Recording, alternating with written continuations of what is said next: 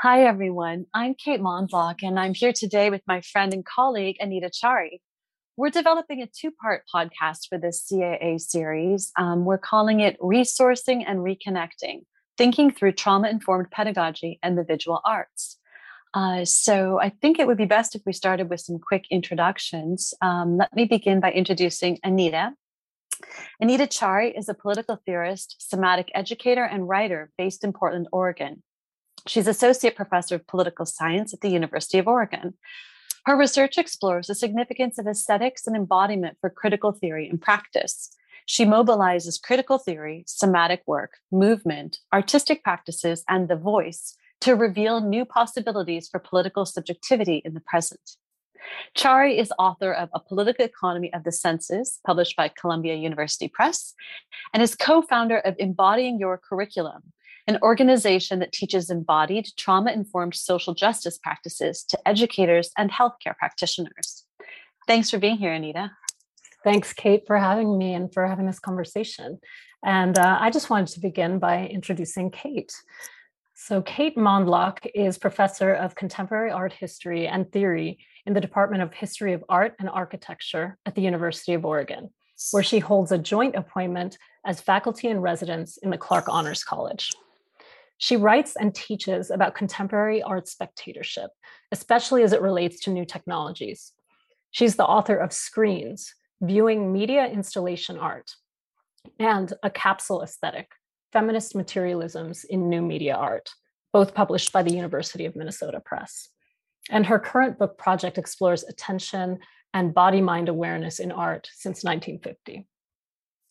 Great. Thank you, Anita. And I guess now um, we could have begun by saying this, but it's clear that we both are actually colleagues at University of Oregon, where we're really excited to be able to work together and develop this work jointly and have these kinds of conversations. Uh, so, in fact, we are planning to do this as a two part series.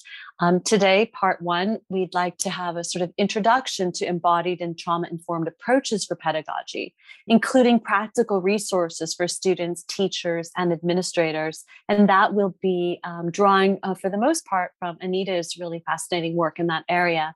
And then part two, um, our next uh, episode at a future date, We'll explore embodied and trauma informed approaches specific to visual arts pedagogy, which is more of my area. Examining how these body mind awareness techniques might inform how we teach our students to see. So, I'd be very uh, grateful if you could begin with something that might seem quite basic to you, but interesting to the rest of us, is just to simply define what is trauma informed pedagogy and when did you first encounter it? Yeah, thanks for that, Kate. I think that this is such an important question, you know. Um, and what I would say about what you know trauma informed pedagogy is to me is it really comes from a recognition that sensation is uh, a fundamental dimension of learning basically that the question of sensation and how we feel in our bodies from moment to moment is a repository, really, that our sensations contain within them memories. And those memories are not only personal, but they're also collective. So that within, within the body, we contain this sense, this record of um, social history, even.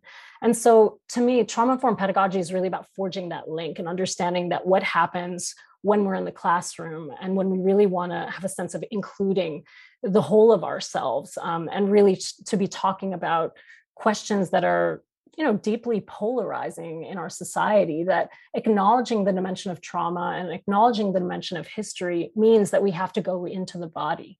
And and that doing so allows us to have a kind of a different register of conversation in our classrooms. And you know to me the question of you know when i first encountered it i actually came to trauma informed pedagogy when i was in graduate school and you know i went to the university of chicago which was and is a super intense place and a pretty cerebral place. And so um, you know for me encountering trauma informed pedagogy came at this moment when i really felt that academia was unsustainable for me.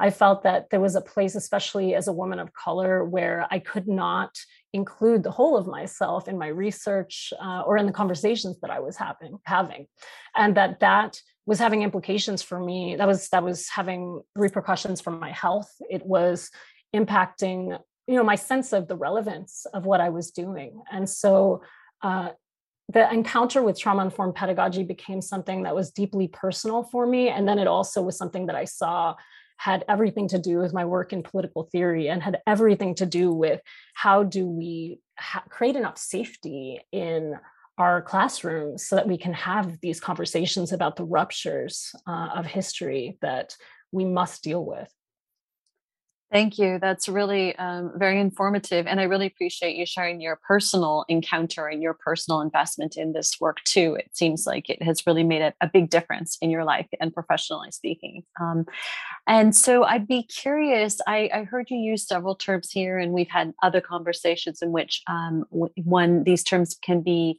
uh, sort of interchangeable and yet not exactly. So those terms are things like trauma informed, or perhaps sometimes the word embodiment, other times things like somatics or somatic awareness.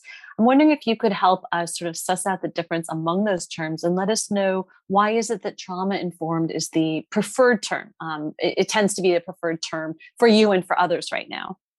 Mm-hmm. Yeah.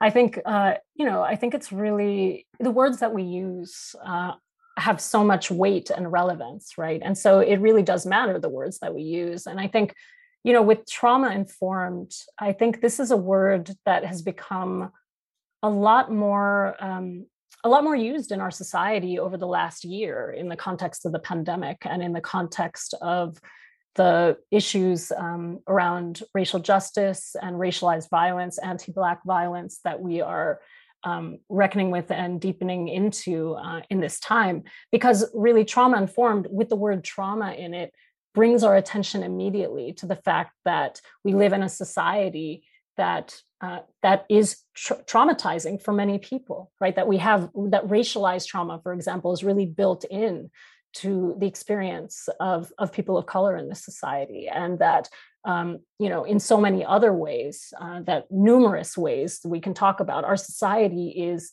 uh, overwhelming and and um, full of violence. So I think that trauma informed um, is an important term for that reason because it draws our attention to that fact.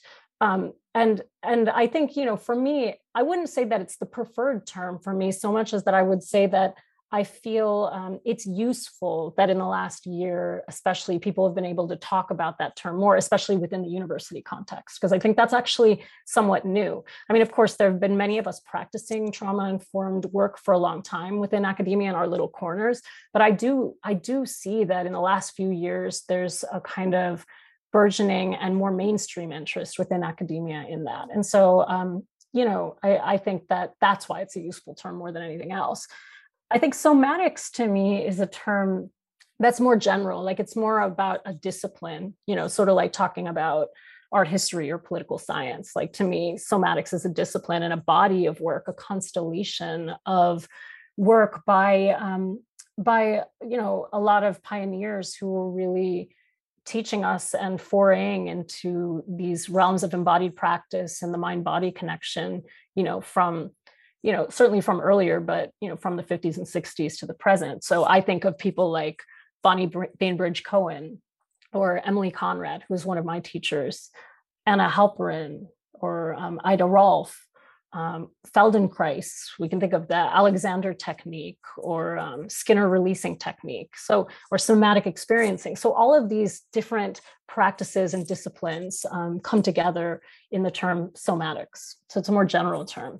Mm. And then and then to me, uh, embodiment is more about, you know, it's about trying to talk about an experience. You know, it's more about talking about the um, something that is indescribable really which is the the felt sense of sensation in our bodies which at one level we can't really refer to in words but embodiment kind of gives us a way to at least shift our our our um, our language to try to attune to the body in a different way. Thank you. That really helps to give a bit more definition to what we're talking about today. Um, I'm wondering if you could share with us a little bit uh, from your perspective of what this looks like in the classroom when we talk about trauma informed or embodied or however we might phrase it those sorts of uh, practices incorporated into a classroom. And perhaps you could even share a brief experiential practice um, with us, one that you've used in the classroom in the past.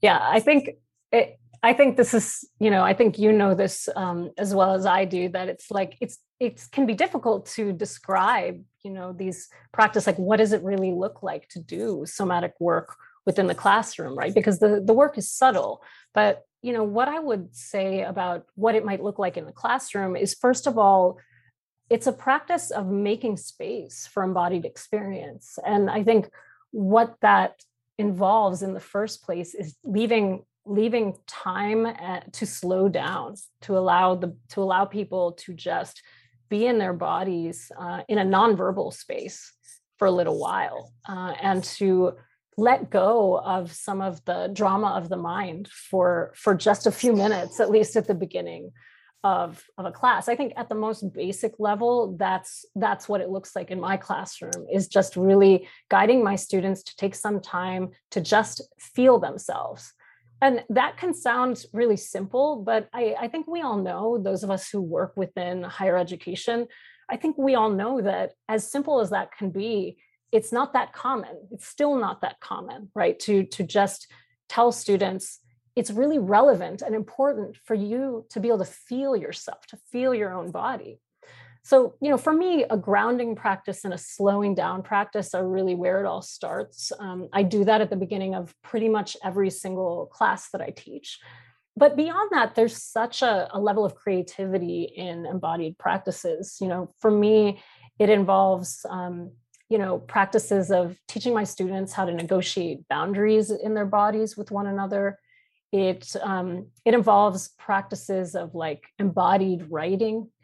It involves um, you know facilitating my students in their process of sharing their work with one another you know like when when we we often write a lot in classes right? I mean students in my class write a lot but how often do we really guide our students to be able to share that in a way that really takes account of the vulnerability of the experience of of of sharing our work right? Especially when that work can be very deeply personal.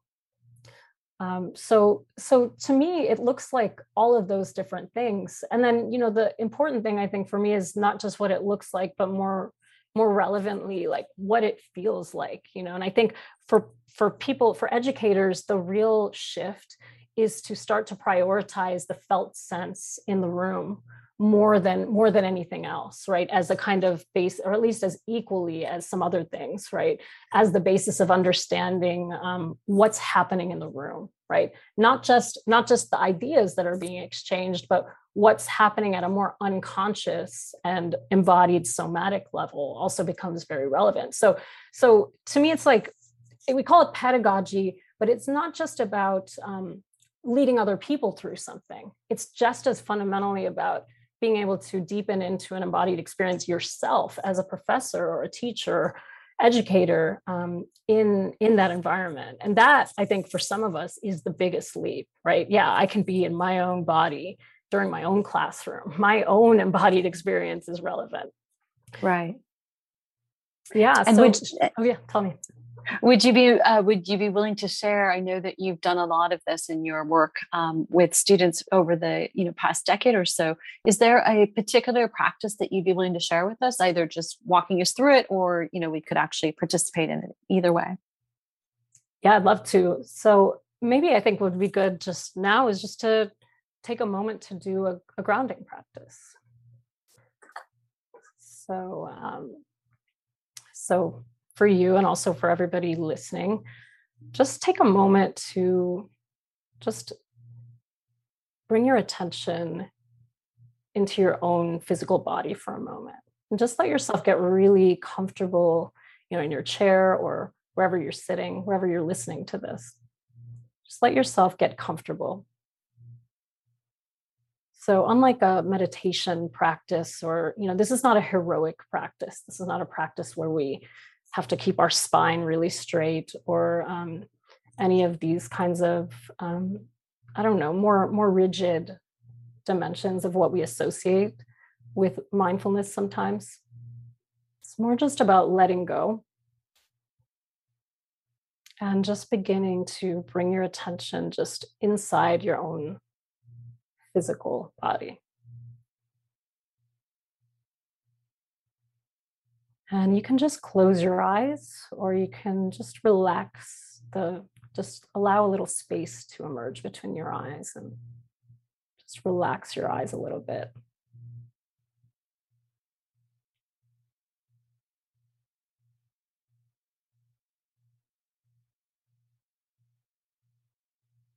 And just begin to notice just the whispers of sensation that are beginning to emerge for you.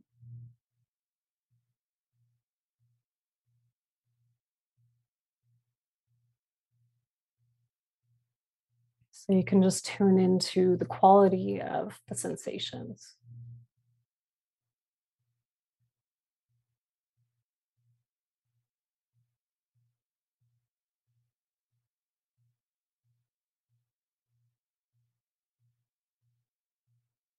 Just noticing if you feel maybe heat or coolness. Maybe you're sensing movement. So, whatever it is, you're just noticing, just sensing.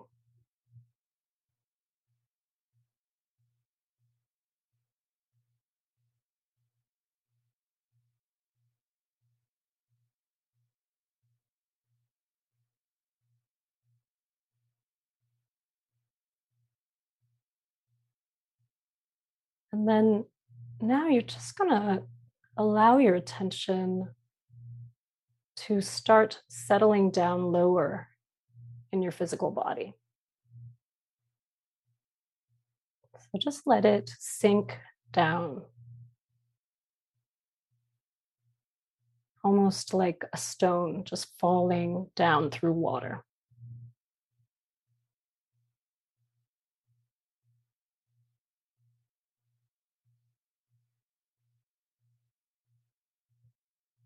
And just bring your attention down into your sit bones. So, those are those pointy bones on either side of your spine. So, just let as much of your attention as you can just settle down into your sit bones. And just take in the contact that your sit bones are making with your chair beneath you. Just feeling the support of the ground beneath you.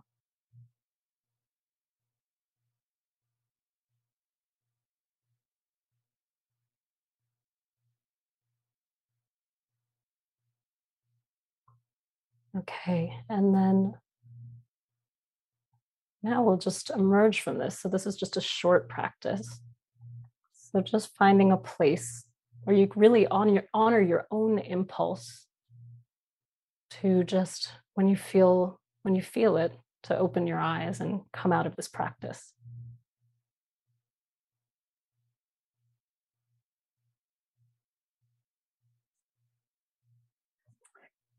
Thank you. Thank you, Anita. That was really uh, very much needed. I didn't even realize. Um, and now I feel much more grounded. I, I really appreciated much of what you just said. It was um, the idea of the getting in touch with the sort of nonverbal and feeling sensation part of our experience and our and helping our students do the same. Um, and it's interesting, and maybe we can circle back to this in our next conversation to think of how that is is sort of um, enacted differently in say visual arts pedagogy than in other kinds of pedagogy. There's some sort of there's a head start in some ways and then there's sort of more of a actual roadblock in perhaps some others. But that was really lovely and i, I loved your use of the word vulnerability. I think it really helps to explain for people who aren't perhaps as familiar with these practices or the histories and theories involved that it's a sort of shorthand for just really explaining that we're trying to be okay with vulnerability and help others as well. Um, so, with that in mind, perhaps you could tell us a little bit about your current work in this area. I know that uh, that you have um, ex- we talked a bit in the introduction about how this is central to your research but also and, and also your pedagogy but i know you also have a kind of um, co-curricular or perhaps extracurricular um, interest in this in your in some another area of your production. So maybe you could talk a bit about that for a moment yeah, well, I created, you know, because of how these practices impacted me so much, you know, in my personal life and in my, you know, my academic work and my research. I mean, really, my encounter with trauma informed pedagogy changed changed the course of my life in so many ways. And so, you know, I think from that experience, I came to see how important it was actually to bring this work more um, substantially in academia. And so I created I co created an organization called Embodying Your Curriculum that um, I created with a, a, colleague and mentor of mine, Angelica Singh, who is a somatic educator and trauma therapist. And together we bring and teach trauma informed pedagogies to other professors um, and other educators. Um, as well as you know people a lot of different kinds of people in academia so not just um, not just uh, professors, um, but also people who are in support roles in academia as well. And we also bring the work to healthcare practitioners, which which has been a more recent um, recent development of our work. Uh, and and you know the work is really about supporting faculty, supporting people in higher education right now, especially as we see that during the pandemic there is um, there's a real there's a deeper need to, to to reckon with the overwhelm that we feel but the fact of the matter is it's not new. And i think that we know that. It's not a new thing that we all feel overwhelmed or that we um, feel sped up in our classrooms or that we feel like we can't somehow um, make headway in the midst of an extremely polarizing society within our classrooms right? And to take care of ourselves in the midst of that. So embodying your curriculum is about um, using this moment in a way that uh, helps us to see that it's a moment that demands innovation and demands that we have to leave behind these cerebral models that we see in higher education, which are really part of all the things that we say that we're trying to move beyond, like creating, uh, creating, you know, um, universities that can deconstruct and dismantle white privilege, for example, right, to create a more inclusive classroom space. What we have to understand, I think, is that that is not just cannot just be about words. That has to be about a tangible experience of working through history as it as it manifests in the present. And and for me trauma informed pedagogies and teaching professors about it is the way that we we make progress in that and also that we take care of ourselves especially those who have been marginalized by these institutions um, who need who need resources more than anyone else Thank you for talking about that. And so, this embodying your curriculum is the name of the organization, correct? That's uh, right. Uh, so, if so, if any of our listeners wanted to learn more about how to bring this to either their own, there's faculty courses, there are um, consultations, there's also institutional support that you are offering. Would go to embodying your embodying your curriculum.com. Is that correct? Okay, fantastic. Right. Yeah, I really encourage people to do that. I've had the great pleasure um, of having been able to take many of Anita's classes and also to enjoy many of her sort of um, some ad hoc workshops. And it really is quite a transformative thing. It, it makes me feel proud to be in the academy at this time to think that there is this potential to really not just uh, talk the talk, but really walk the walk. If, to use a try a very um, tired phrase, but it's it's quite inspiring.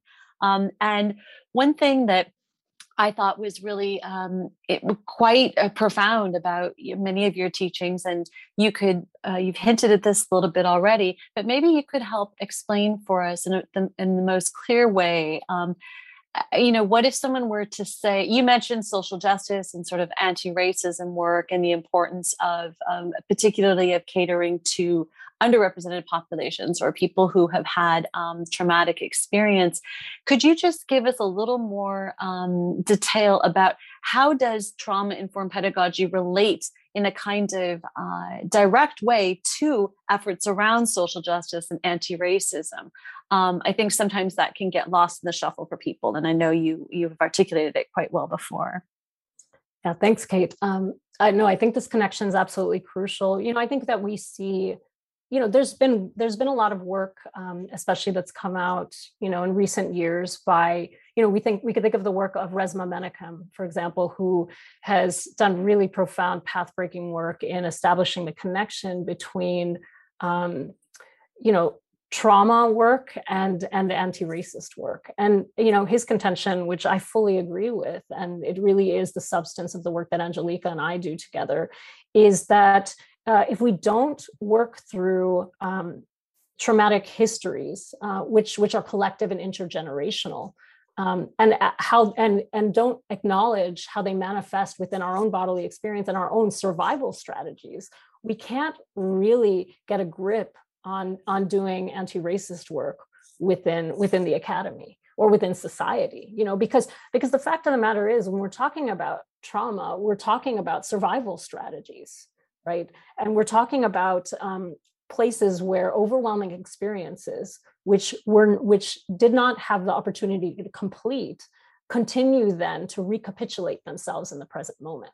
And so the the double-edged sword of this is that that that applies both for um, people of color who have been the object and continue to be the object of of racialized violence um, but it also actually has to do with how we can understand differently um, you know the problem of of white privilege uh, because it, because it helps us to understand how the moment we try to dismantle and deconstruct white privilege we get we get um, we get the lashing out of certain kinds of survival strategies right?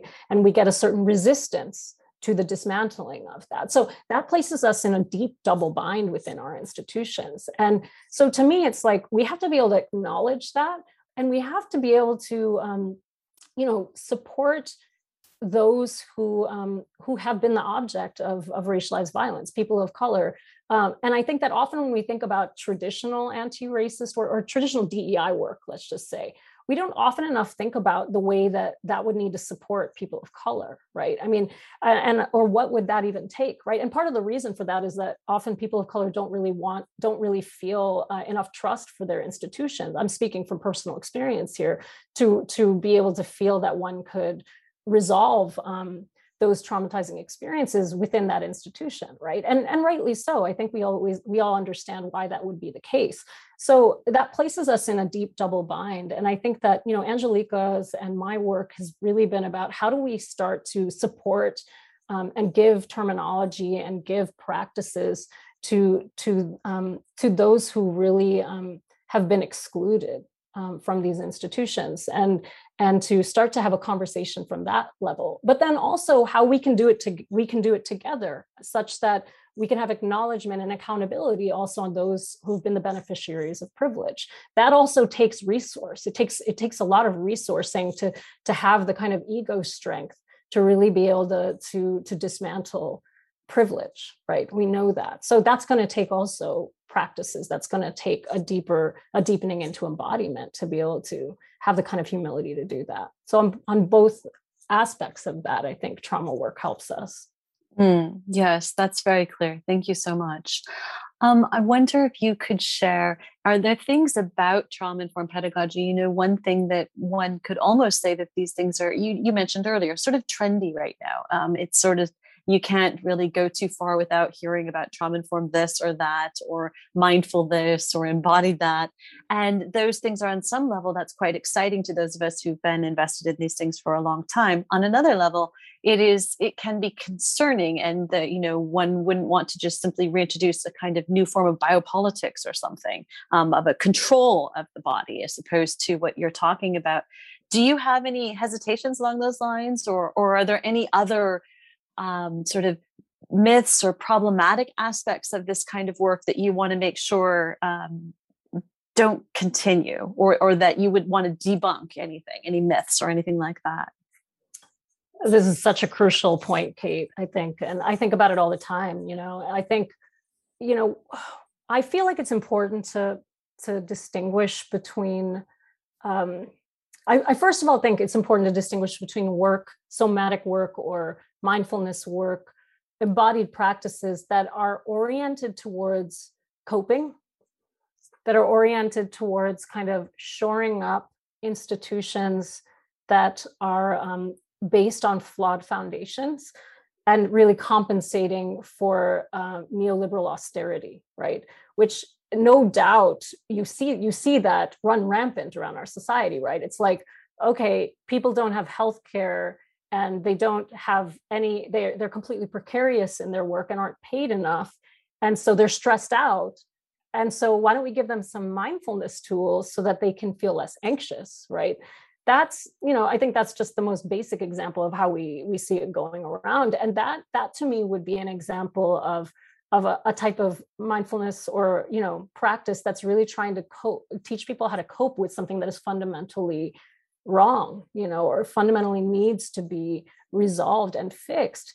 And so what you know i think um you know the way that i really approach this is that we have to think about this from a transformative paradigm that that embodied practices cannot cannot be used simply to help people to cope. They have to be used in a way that understands the dynamism of the practices themselves which is that if you're using these practices in in a way that um, appreciates their transformative impact, then what you'll see actually is not just that we all like feel less stressed out somehow and are more accommodating towards the institutions we live in, but actually that we have more agency and energy to change them, um, both at the micro level and at the macro level. So, and I, I don't, you know, I think those levels are are deeply related right? So it's not just one or the other. It's not just structural change or like subjective change. And you know that's the real um, power of you know the feminist traditions that understand the deep link between those two um,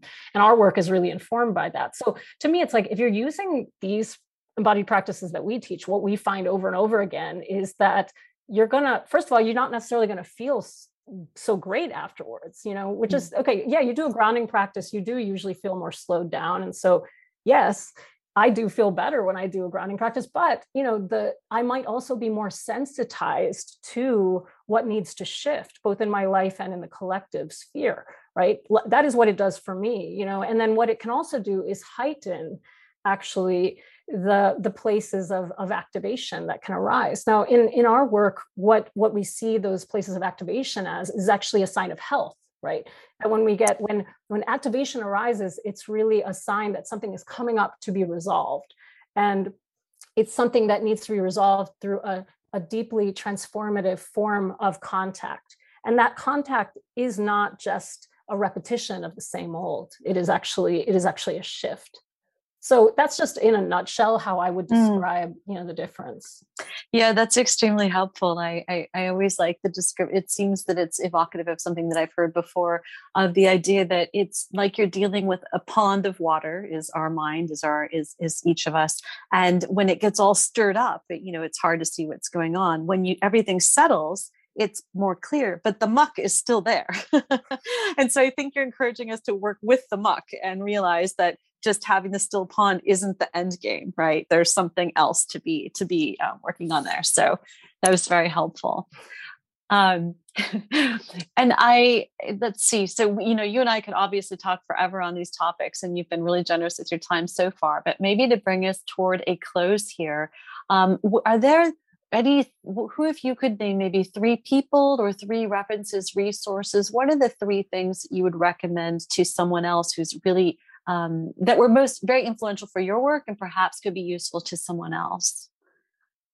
Yeah thanks for that kate. Um, ah yeah there you know there's so many traditions that have uh, informed my own work and I, I do think that the process of deepening into embodied work is like an, a process of inspiration and illumination you know of really like following following your own path as informed as it's informed by your own history you know? And so for me you know one person who has been who was very influential in my work and my um you know coming into somatic work was Emilie Conrad actually who was a real pioneer in the realm of somatic movement. And she uh, she wrote a book called Life on Land, which is really an extraordinary book, and it's not for the faint of heart because it's not some manual to something, but it's it's a it's really a more um, like uh, more imaginative exploration of trying to describe what it means for us to truly d- dwell in the body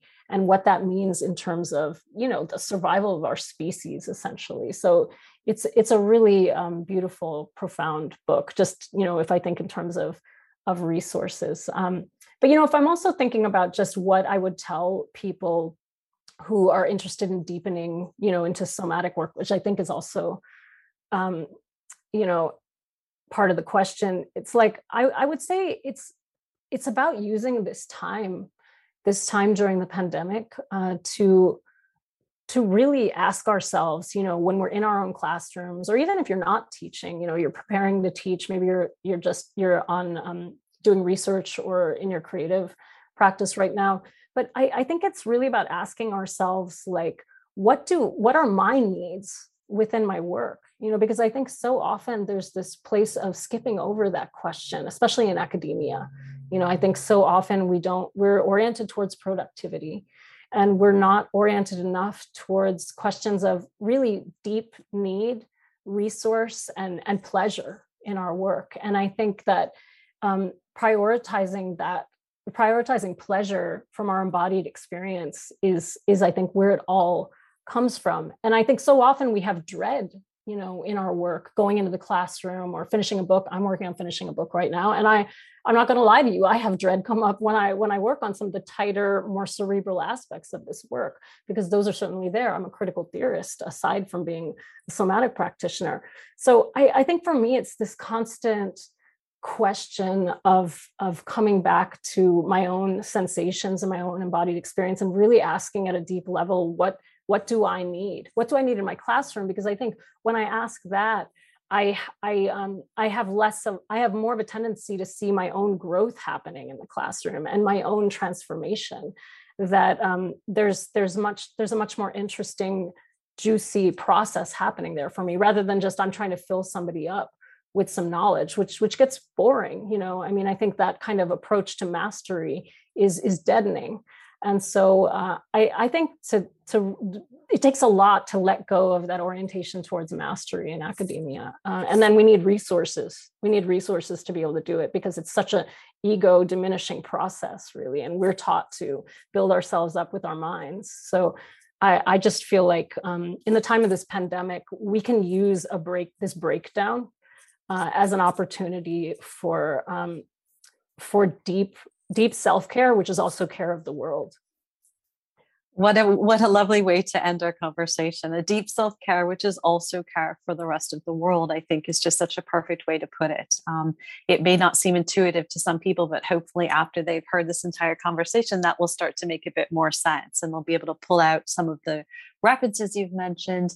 And of course, I do really want to encourage people to check out embodyingyourcurriculum.com uh, to learn more about the really wonderful mentoring and training and uh, just sort of general companionship resources that you offer for people who are trying to um, move into this more vulnerable and more um, caring and just more uh, alive place in their academic lives. Um, so, thank you so much for sharing today, Anita. And I really look forward to our next conversation. Thank you so much, Kate. It's been so great to talk to you. And it'll be great to continue with part two of our series next time.